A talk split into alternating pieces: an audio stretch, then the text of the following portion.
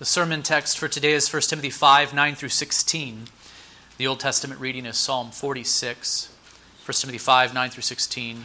First, we will read Psalm 46. As the children are finding their seats, I want to say just a brief word to the congregation and especially to parents. What we are doing with the catechism is so very important, brothers and sisters. Um, I've been thinking a lot about this lately.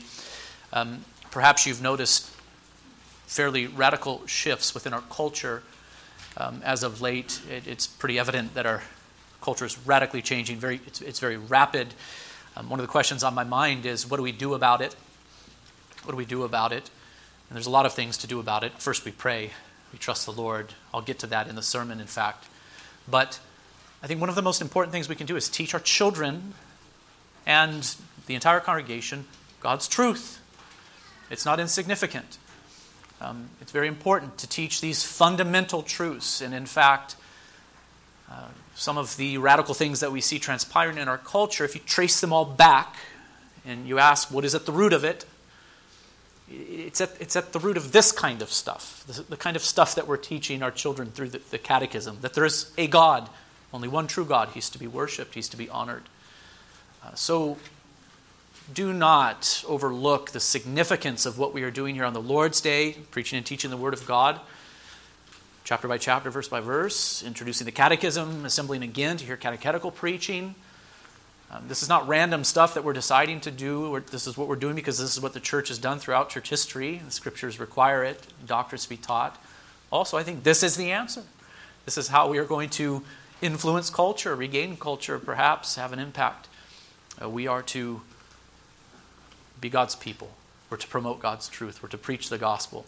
And so do not um, neglect this, brothers and sisters, but be eager to engage in the study of God's word in all of these different ways. Psalm 46. I'll get on with it.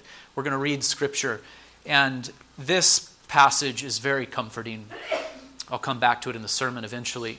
Psalm 46, the title is To the Choir Master of the Sons of Korah, according to the Alamoth, a song. God is our refuge and strength, a very present help in trouble. Therefore, we will not fear. Though the earth gives way, though the mountains be moved into the heart of the sea, though its waters roar and foam, though the mountains tremble at its swelling, Selah. There is a river whose streams make glad the city of God, the holy habitation of the Most High. God is in the midst of her she shall not be moved. God will help her when morning dawns. The nations rage, the kingdoms totter. He utters his voice, the earth melts. The Lord of hosts is with us.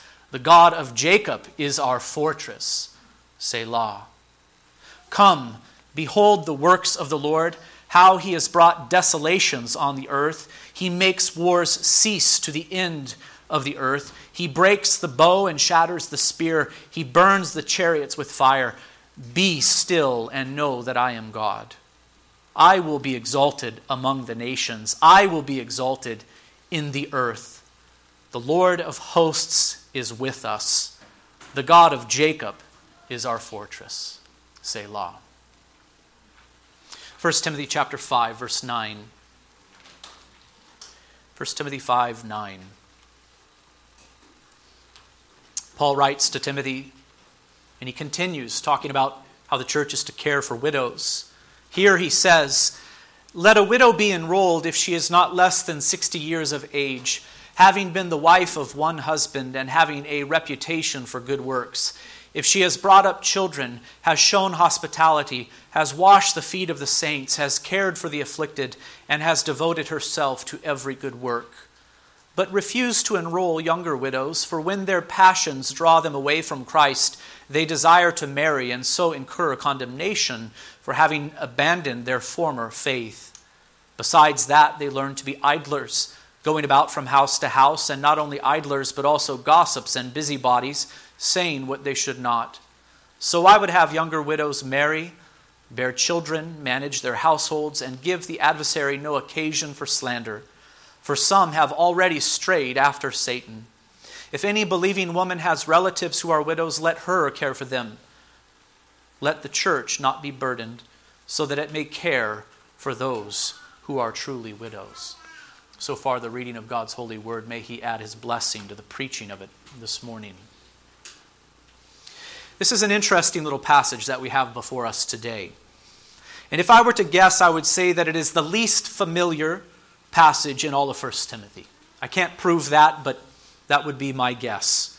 Paul is here speaking to issues that are somewhat foreign to us, and so I think the tendency may be to rush past this text and on to the next one.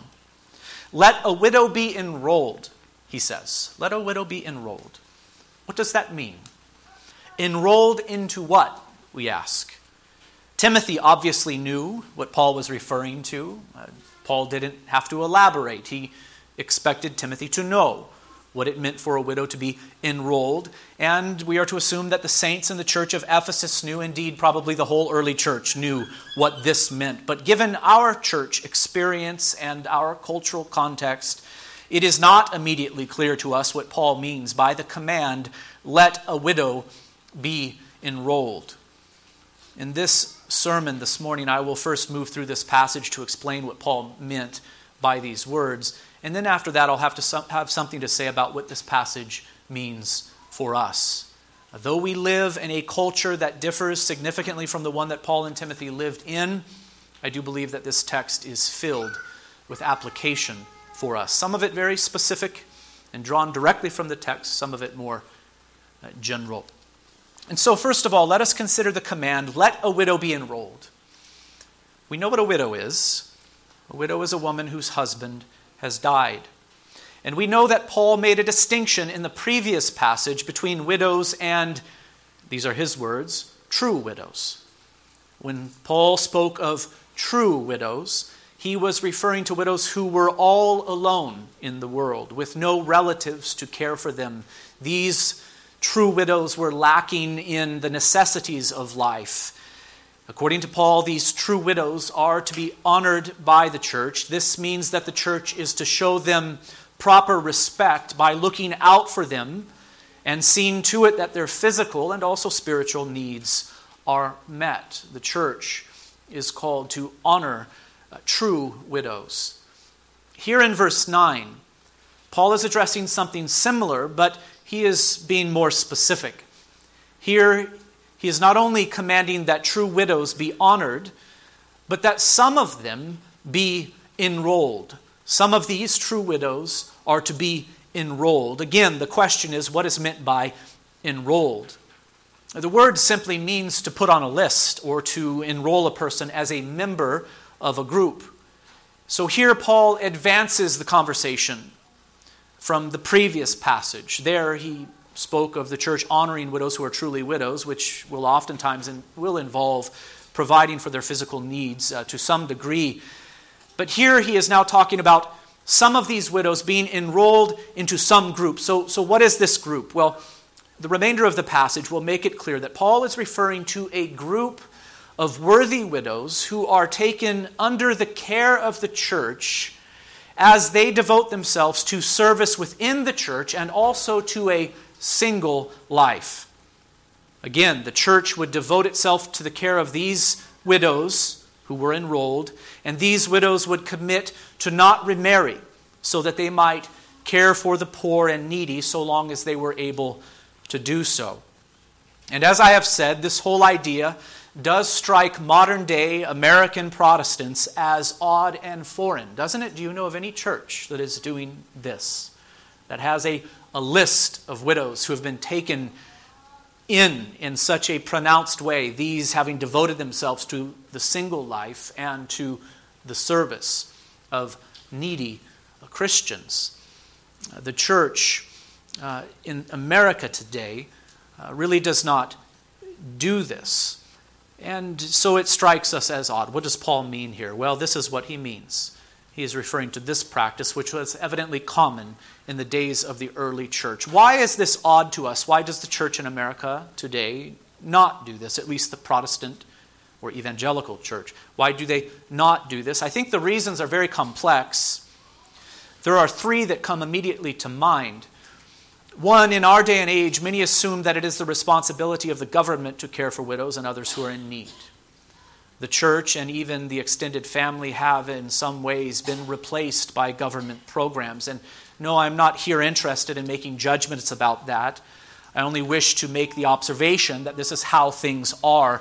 If a person grows destitute, where will they think to go? What will be their first thought? They will probably think that they should go to the government for care or for assistance. And it was not so in Paul's day. If an individual were to fall into poverty, the family was first in line to meet the need, and after that, the church was up, at least for the Christian, uh, the church was up. They were the, to, to, to, care for the needy uh, amongst them. Again, I'm not here making a political statement, only an observation which will help us to understand why this concept is foreign to us. In our day and age, many assume that it is the responsibility of the government to care for widows and others who are in need. Two, we must remember that our society is affluent. Our society is very affluent. Uh, sometimes we struggle financially, brothers and sisters. Uh, uh, even in this affluent culture, and we can bemoan the fact that we're struggling financially, but do not forget that we are rich. we are rich in this culture. We enjoy uh, many benefits and pleasures that were unheard of in times past and even in other places in the world today. The American middle class is very large when compared to the middle class in other times and places. We do know that po- poverty is certainly present within our society. I'm not denying that. It, it certainly is here. But the percentage of those living in poverty is very low when compared to times past and other places in the world today. And this would certainly have an effect upon this issue of having true widows in our midst who are so destitute that they need to be enrolled. You, you understand? Uh, the, the affluence of our culture has an effect upon that. Three, we must also consider our modern healthcare system. This also has an effect upon this issue. In our culture, we have uh, wonderful healthcare. We also have assisted living facilities where the aged are often cared for. Indeed, there are many benefits to living within a modern, advanced, and affluent society. We recognize that, don't we? There are many benefits that are associated with this, benefits that we should thank God for. But these benefits that we enjoy are not beyond critique. It is not difficult to see that with every good thing that we enjoy, there is also the potential for evil things. But as I have said, I'm not here offering a detailed critique, only observations. Why does this concept of some Christian widows being enrolled strike us as odd? Well, in brief, our culture is very different from the one that Paul and Timothy lived in. In the days of the early church and throughout the history of the church, the responsibility to care for Christian widows who were truly widows, left all alone, fell squarely upon the church. And here in 1 Timothy 5, we see the practice of the early church. Some of these widows would be enrolled as widows. Again, the church would commit to provide food and shelter for them in their poverty, and these widows would devote themselves to a single life of Christian service so long as they were able to serve. Indeed, we know that this practice was developing in the earliest days of the church. You should remember that situation that prompted the appointment of the first deacons, as recorded for us in Acts chapter 6. You will remember the situation. Some widows were being neglected in the daily distribution of food, while other widows were receiving preferential treatment. And that was a problem. It was causing division within the church, and that is why the first deacons were appointed. They were to sort that out, they were to oversee this, this ministry of the church, to care for widows in an orderly and just fashion. I mention it here only to show that from the earliest days, the practice of the church was to care for its widows in an orderly fashion. There was already at that time a daily distribution of food managed by the church. And by the time that Paul wrote this letter to Timothy, he could speak of widows being enrolled into the number. You would do well, brothers and sisters, to notice that the bulk of this passage sets forth qualifications for enrollment. It says very little as to what it means to be enrolled or what is involved in that. The bulk of this passage sets forth qualifications for enrollment. If a widow was to be enrolled, we are told that she had to meet certain qualifications. Starting in verse 9, Paul says, let a widow be enrolled if she is not less than 60 years of age, having been the wife of one husband, and having a reputation for good works, if she has brought up children, has shown hospitality, has washed the feet of the saints, has cared for the afflicted, and has devoted herself to every good work. And so here we see that there are certain standards that must be met if this widow, who was truly a widow, was to be enrolled. And these qualifications may be divided into three parts. First of all, age. Secondly, proven faithfulness in marriage. And thirdly, proven character, especially as it pertains to service. First of all, Paul commands Timothy to not enroll a woman who is under the age of 60. Let a widow be enrolled if she is not less than 60 years of age, he says. So, so why this requirement, we might ask? Why this requirement? Well, he will explain in verse 11, saying, But refuse to enroll younger widows, for when their passions draw them away from Christ, they desire to marry and so incur condemnation for having abandoned their former faith. As I have said, being enrolled as a widow of the church did involve committing oneself to a single life and to a life of service. And perhaps Paul knew from experience what tended to happen with younger widows. They would likely meet a man desire to marry, and be tempted to break their commitment to Christ. When Paul says that their passions draw them away from Christ, pay careful attention here, brothers and sisters. I do not think that he necessarily means that they will be drawn away from faith in Christ. Some were drawn away from faith in Christ, as we will see later in this passage. But rather, what he means here is from their commitment to serve him in the church as a single woman. And when he says they desire to marry and so incur condemnation, he does not speak of eternal condemnation, as if these widows who have broken their commitment have apostatized, but rather he speaks of earthly condemnation, an earthly rebuke or judgment. And when he says, for having abandoned their former faith, he does not mean that they would, by marrying again, abandon their faith in Christ, but rather their former pledge or commitment to Him. And so, really, this is a matter of translation. The Greek word translated by the ESV as faith at the end of verse 12 can also be translated as pledge. In fact, this is how the NET, the NASB, and NIV translate the word. Listen to how the NASB renders verses 11 through 12 but refuse to put younger widows on the list. For when they feel sensual desires in disregard of Christ, they want to get married, thus incurring condemnation because they have set aside their previous pledge. That is the NASB's uh, rendering of this, of this verse. And I think it is a better translation. It fits the context and it accords better with the clear teaching of Scripture. Brothers and sisters, we know that a widow or widower is free to remarry in the Lord. Paul himself says so in 1 Corinthians 7:39. A wife is bound to her husband as long as he lives, but if her husband dies, she is free to be married to whom she wishes only in the Lord. And so there Paul uh, directly addresses the question of whether or not a Christian man or woman is free to remarry after the death of their spouse. They are free, but what is the standard? They must remarry in the Lord. This means that they are to marry a believer, which is the standard for all believers. We are to marry in the Lord. And so clearly, if a widow remarries in the Lord, she does not abandon Christ nor her faith in Christ, bringing upon herself eternal condemnation. So, what does Paul mean here in 1 Timothy 5 11 through 12? Does he contradict what he wrote in Corinthians. We say no, he is not contradicting himself. The context makes this clear. He has in mind the widow's pledge. The widow's pledge. The church pledged to care for her, and she, having been enrolled, pledged to remain single and to serve the needy. And Paul is simply here saying that younger widows would be particularly tempted to break that pledge, being driven by their passions or sensual desires as they desired to, to marry again.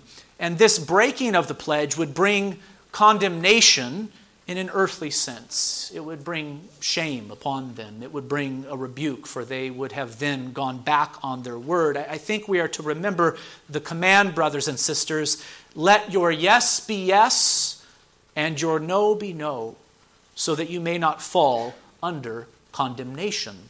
That is James 5:12. I think this is the condemnation that Paul is referring to. It's the kind of condemnation that comes upon you when you break your word when you fail to keep a vow that you have made or follow through on a pledge or a commitment. Uh, that is what Paul is addressing here. He is saying, don't enroll younger widows under the age of 60, is the number that he gives, because they will be particularly tempted uh, to, to marry again and therefore go back on the pledge that they have made.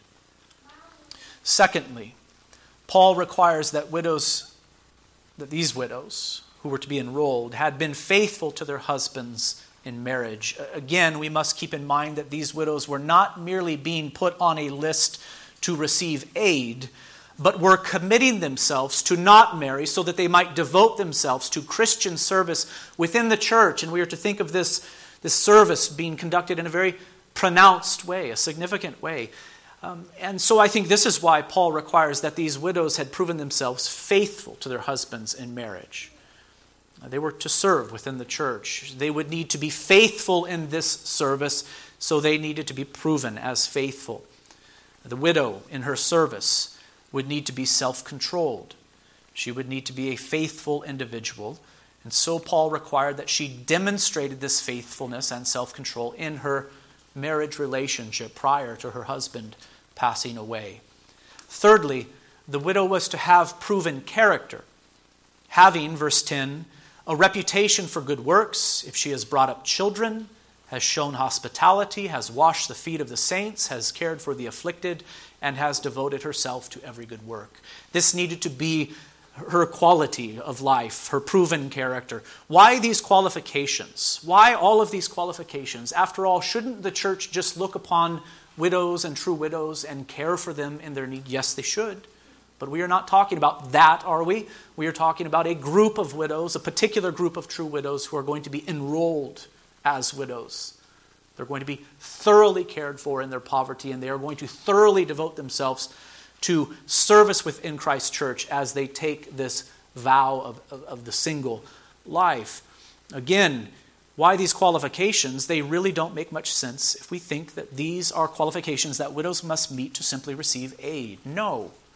These are qualifications that widows must meet to be enrolled. There is a difference. A widow is to be honored, brothers and sisters. This has already been established. A widow is to be helped and cared for if she is truly a widow, left all alone with nothing left but her hope in God. That was taught to us in the previous passage. This is true of widows young and old. This is true of widows who are mature and immature in the faith. This is true of those who have lived godly lives in the past and also of those who lived wicked and unfruitful lives prior to coming to faith in Christ. The church is to honor its widows, and there are no qualifications mentioned for this except that they are true widows. This means that they are truly all alone and that they are truly in need as opposed to being self indulgent. That has already been established. But if a widow is to be enrolled, if she is to come under the care of the church, devoting herself to a single life and to the service of Christ in his church, then these qualifications must be met, lest she immaturely and unfaithfully squanders the support she receives through selfish and foolish living. You guys are looking at me right, right now going, We don't have any widows who are enrolled in anything. Why are you spending so much time talking about it? Well, first of all, this is God's word. Secondly, these truths need to be applied broadly, don't they?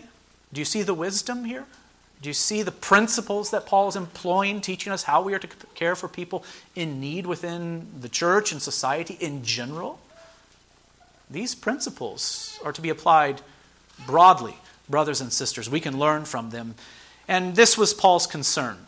He was concerned about uh, the support of the church being squandered through selfish and foolish living.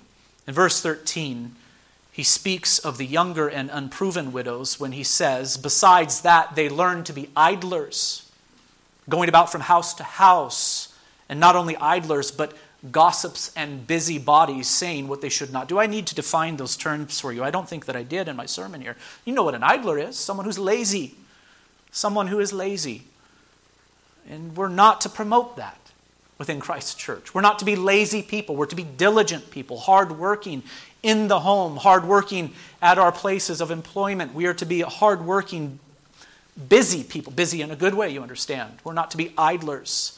Certainly, we're not to be gossips, going around and talking about other people's business, busybodies, putting your nose, sticking your nose where it doesn't belong from house to house. By the way, that little phrase from house to house might imply sexual immorality. Paul's concern is that we do not support immature, unfaithful, and unproven widows by enrolling them so that they might be freed to use that freedom uh, for immoral and fruitless living, you see. Uh, that is Paul's concern here. I think you can see how this passage differs slightly from the previous one. Again, in the previous passage, Paul wrote concerning the honor and care that is to be shown to true widows in general. But in this one, he addresses the enrollment of widows. And so, should Christian widows be honored and cared for if they are true widows and truly in need, even if they are young, immature in the faith, and have a very checkered past? What is the answer to that? Yes, they should be cared for. We should care for them as sisters in Christ. Sisters in Christ. We should be sure that they are not going destitute. No matter what their past was like, no matter if they came to faith in Christ only a few months ago, if, if, if they are ours, if they belong to us, if they are united to Christ as we are and a part of this local body, we are to care for them. There are no qualifications to be met. But should Christian widows be enrolled if they are young and mature in the faith and have a checkered past? Answer no for they are not fit for this kind of service that they are committing themselves to, but will be tempted to break their pledge to Christ and His church and to squander the provision of the church instead of using it for good. Paul goes on to explain what the younger widow should do then. He would have younger widows, verse 14, marry, bear children, manage their households, and give the adversary no occasion for slander, for some have already strayed after Satan Paul says. I take this last phrase to mean that some widows have abandoned the faith by living immoral lives or by marrying again, but not in the Lord after their husbands passed away. Some have done this. But he says this is what the younger widows should do. If it is possible, have them marry again, bear children, manage their households. Uh, they're to devote themselves to this. They're to be hardworking, not idlers, busybodies, and gossips, uh, but they're to be busy with the things of the Lord. They're to be diligent in this. Um, in, in this way, the adversary will have no occasion for, for slander. Uh, this is what uh, the younger widows were, were to do. And in verse 16, Paul reiterates what is said in the previous passage the family is first in line to care for widows, not the church. Uh, that was already taught in the previous passage, and here it is said again, but in a different way. If any believing woman has relatives who are widows, let her care for them. Let the church not be burdened, so that it may care for those who are truly widows. So the family is up first, not the church.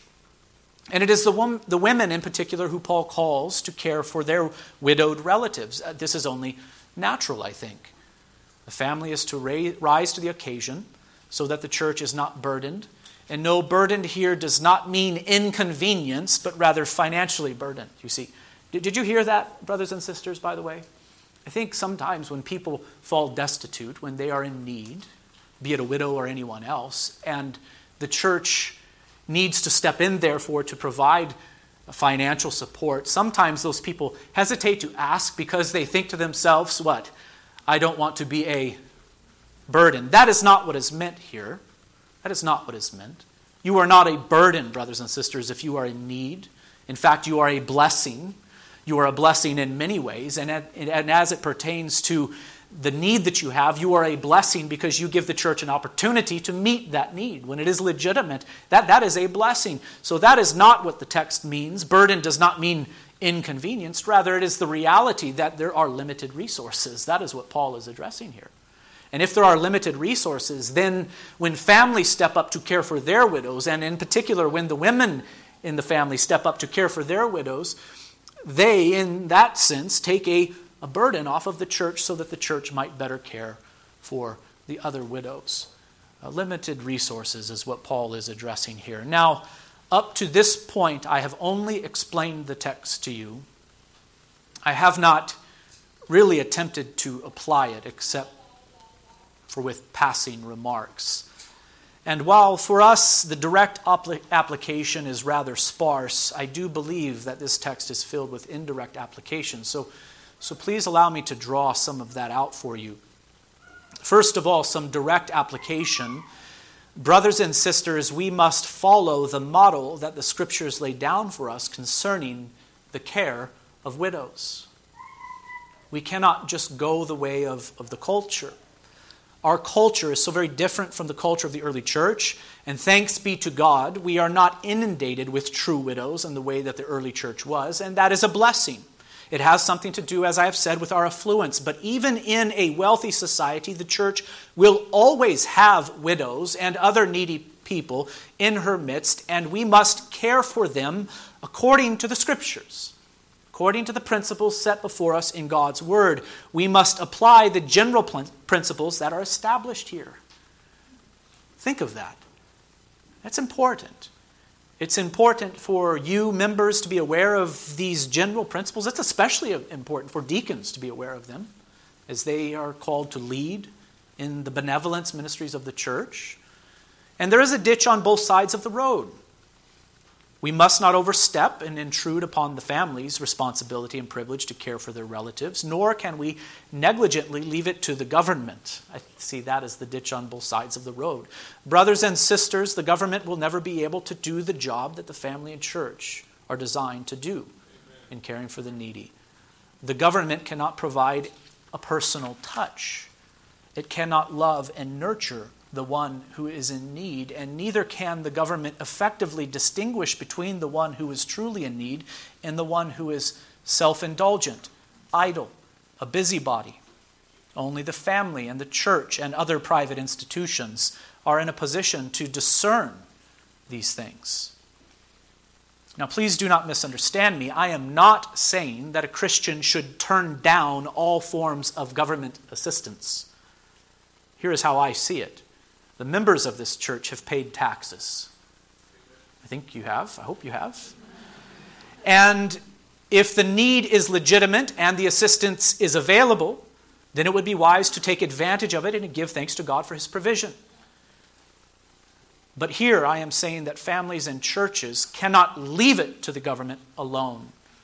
Sometimes the government assistance will not be enough. And certainly the government will not be able to provide the spiritual and emotional guidance and support that is truly needed for widows, for orphans, for others who are in need. The church must be prepared to care for the needy in our midst according to biblical principles. Elders and deacons must know them and be prepared to act according to wisdom. And you will notice that, and you will notice uh, that what it means for a widow to be enrolled is, is not specified here. What did it look like? For these widows who were enrolled in Ephesus? Do we know? It's really left up to our imagination. The text does not say. I don't know that there's any way for us to be sure as to what it looked like in Ephesus or in the other churches in that region, uh, in any of the churches in the early church. And I'm glad for that because I think that the general principle needs to be left general so that wisdom can be applied from situation to situation. The kind of care that is offered will vary depending upon the situation. Wisdom and discernment is needed, but first we must know what the scriptures do say if we are to act according to wisdom. If you don't see why this is important, let's talk sometime. I think this is massively important stuff for the church to consider. Secondly, some indirect application, or at least a little bit more indirect application.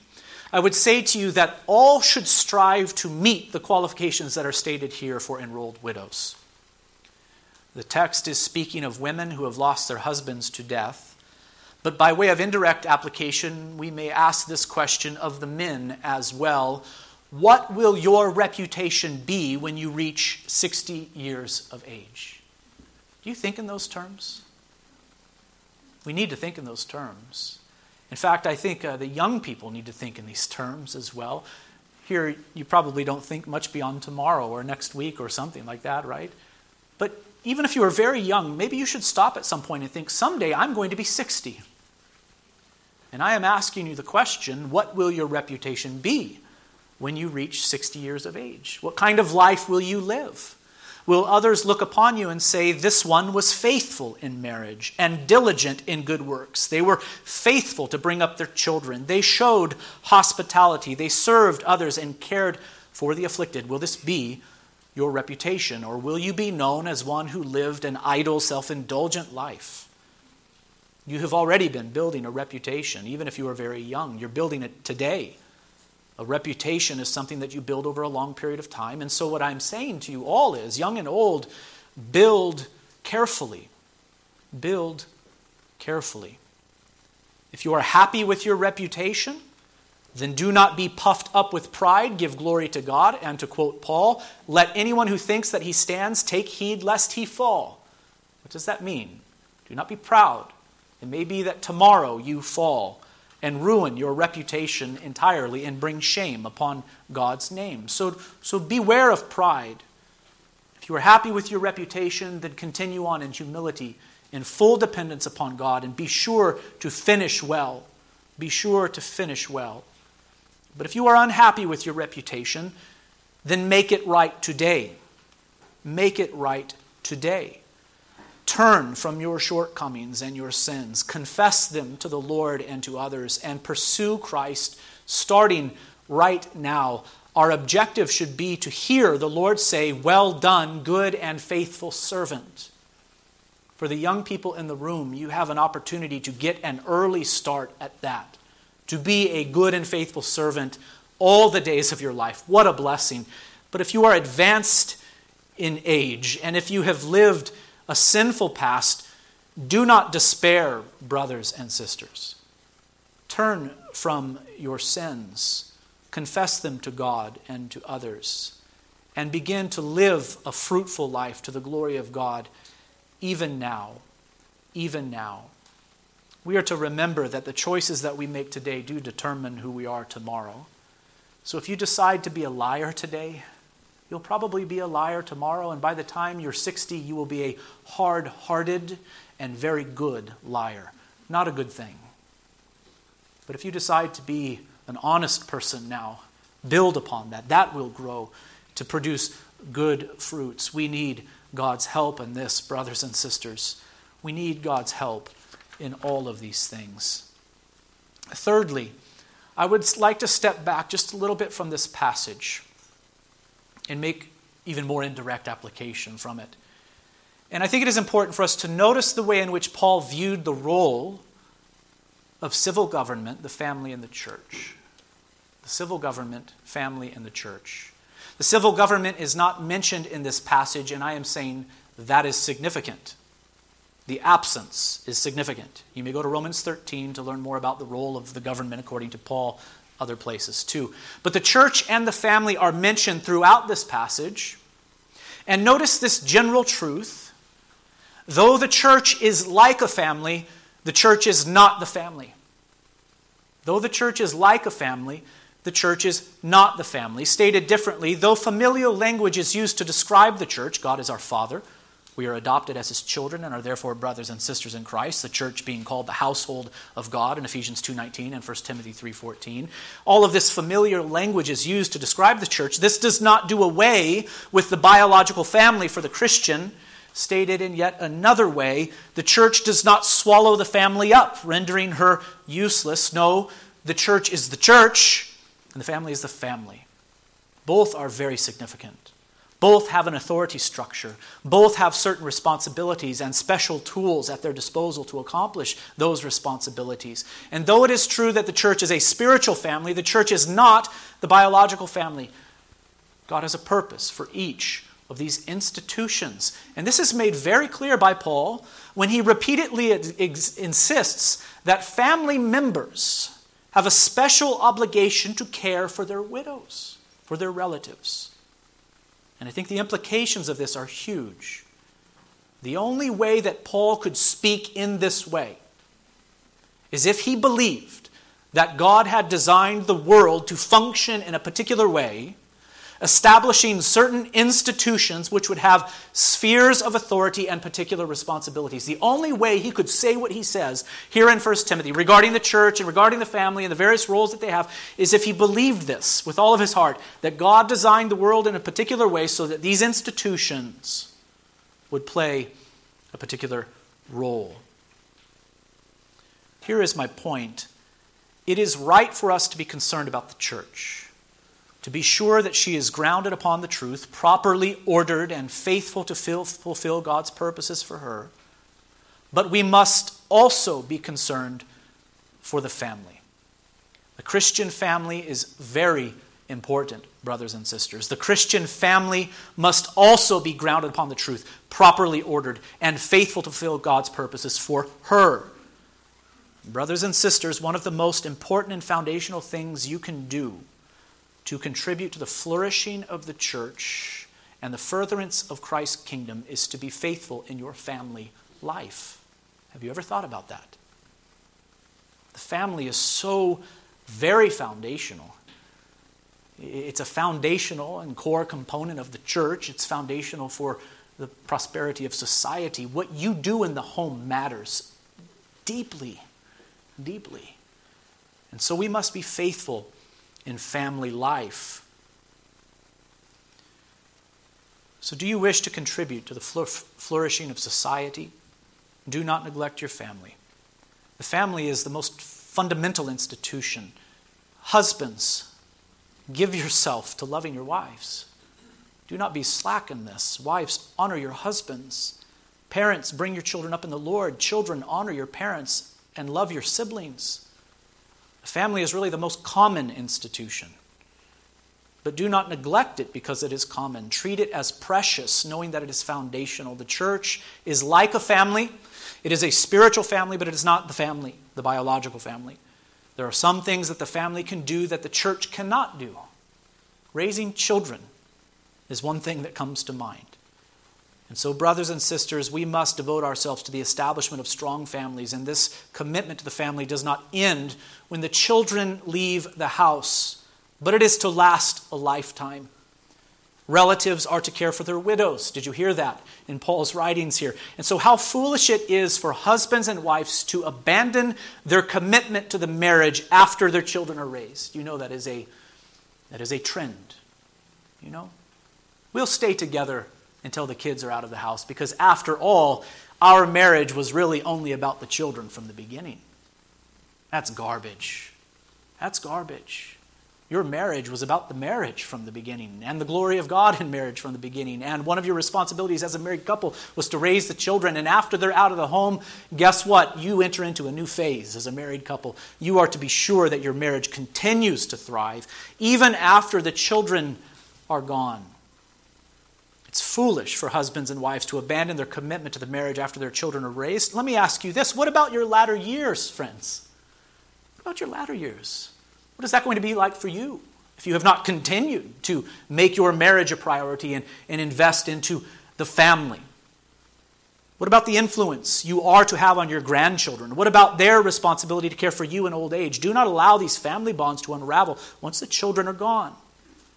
You're to make your marriage a top priority. The marriage bond is to last for a lifetime. And, brothers and sisters, I might say this to you right now, those of you who have children in the home, you are making a very grave mistake if you are making your family life all about the children.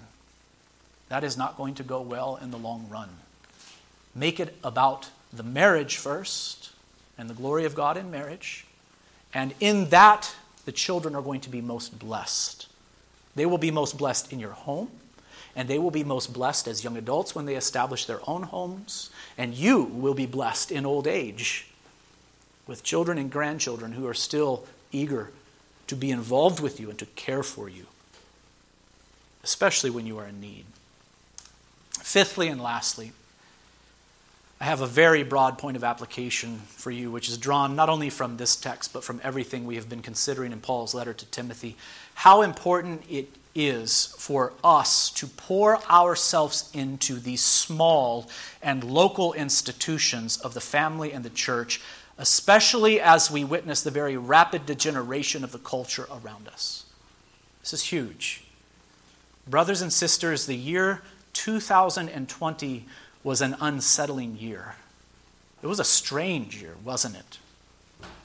And I know that you can feel it. I feel it. You feel it. We all feel it. There's something unsettling about what is going on in our world and in our culture. And 2021 has been a strange year already, hasn't it? So much for new beginnings, right? I saw a joke somewhere, a meme. You know, it was like on the 7th, I think that was posted, but my seven day trial of 21 has, um, has expired, my, my free trial, and I want, whatever, I want out. I, I forget what, it was something to that effect. It's true. Strange. In one sense, there's nothing new under the sun. Keep that in mind. But let us also acknowledge that, yes, our culture is rapidly changing. Our nation is rapidly changing. It's okay. It's not okay, but it's okay. Why is it okay? God is our refuge and strength. Amen. Okay. So it's been a strange year. Who would have thought Georgia would have voted the way they voted, for example?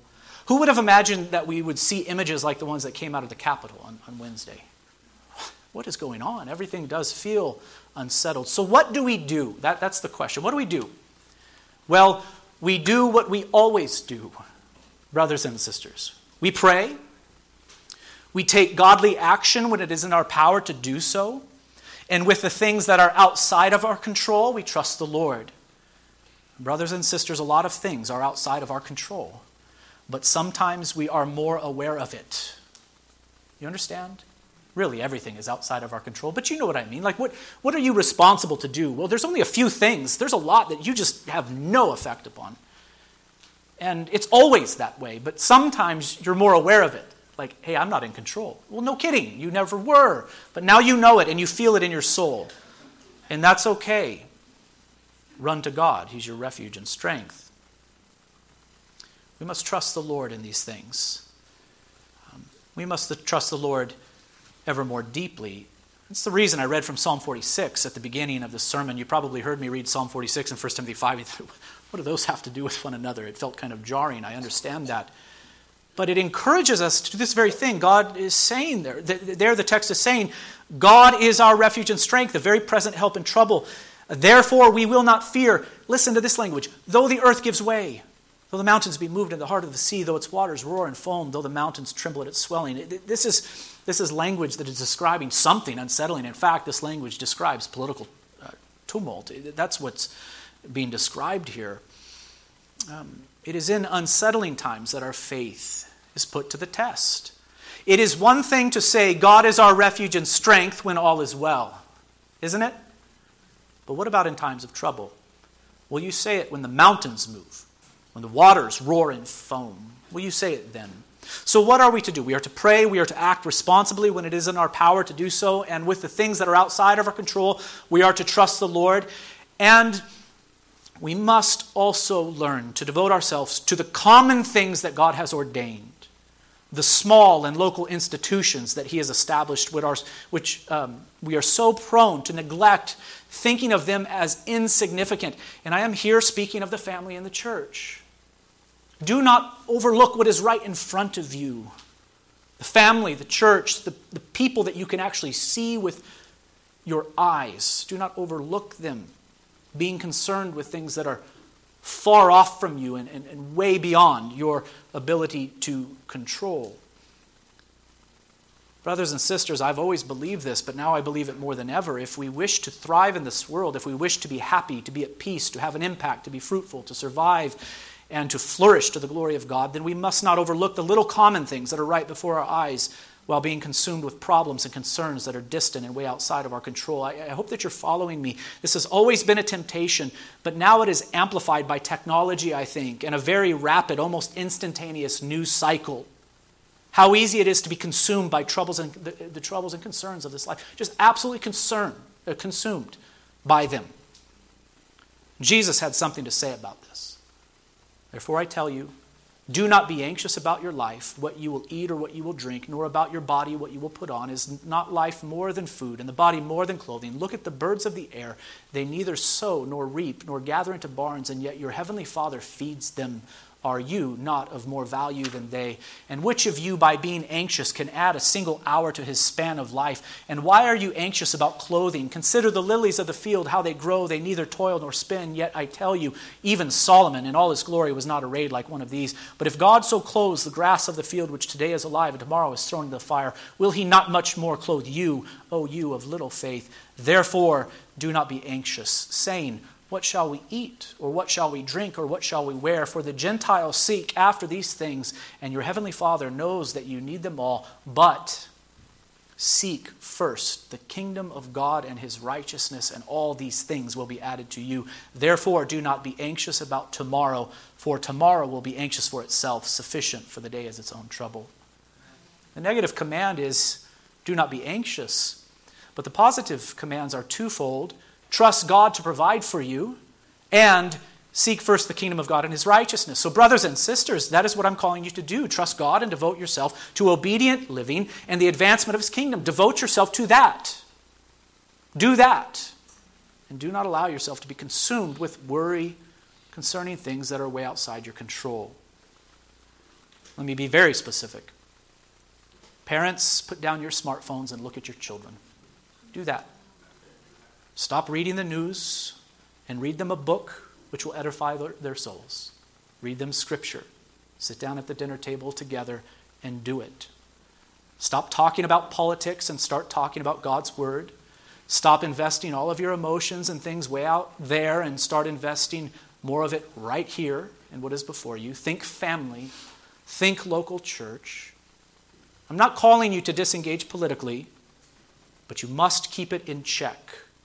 And when it comes to where you are investing your time, treasures, and energies, invest it here locally and into those people and institutions you can see with your own eyes. And I do trust that this will be good for our world, for our nation, for our church and families, and even your own soul. And so there it is. That's my final and very broad point of application. What shall we do in these turbulent times? Trust God, cast away anxiety, focus on today, seeking first righteous living and the advancement of His kingdom in our lives, in our homes, in our church, and from here to the ends of the earth, all to the glory of our God and King. Let us pray. Father in heaven, help us to be faithful as your people in our homes and in our churches. We thank you for the reminder that we have had from 1 Timothy here regarding the care of widows. Lord, help us to not overlook those who are in need right in front of us. But may we honor them according to your word and according to wisdom. Father, I do pray your blessing upon the members of this church that they would be encouraged today, that they would be diligent in seeking the kingdom of God and in living righteous lives, and that they would be free from anxiety. For we know that you are the sovereign Lord. You are all powerful, all knowing, infinitely wise, and you love us you will care for us.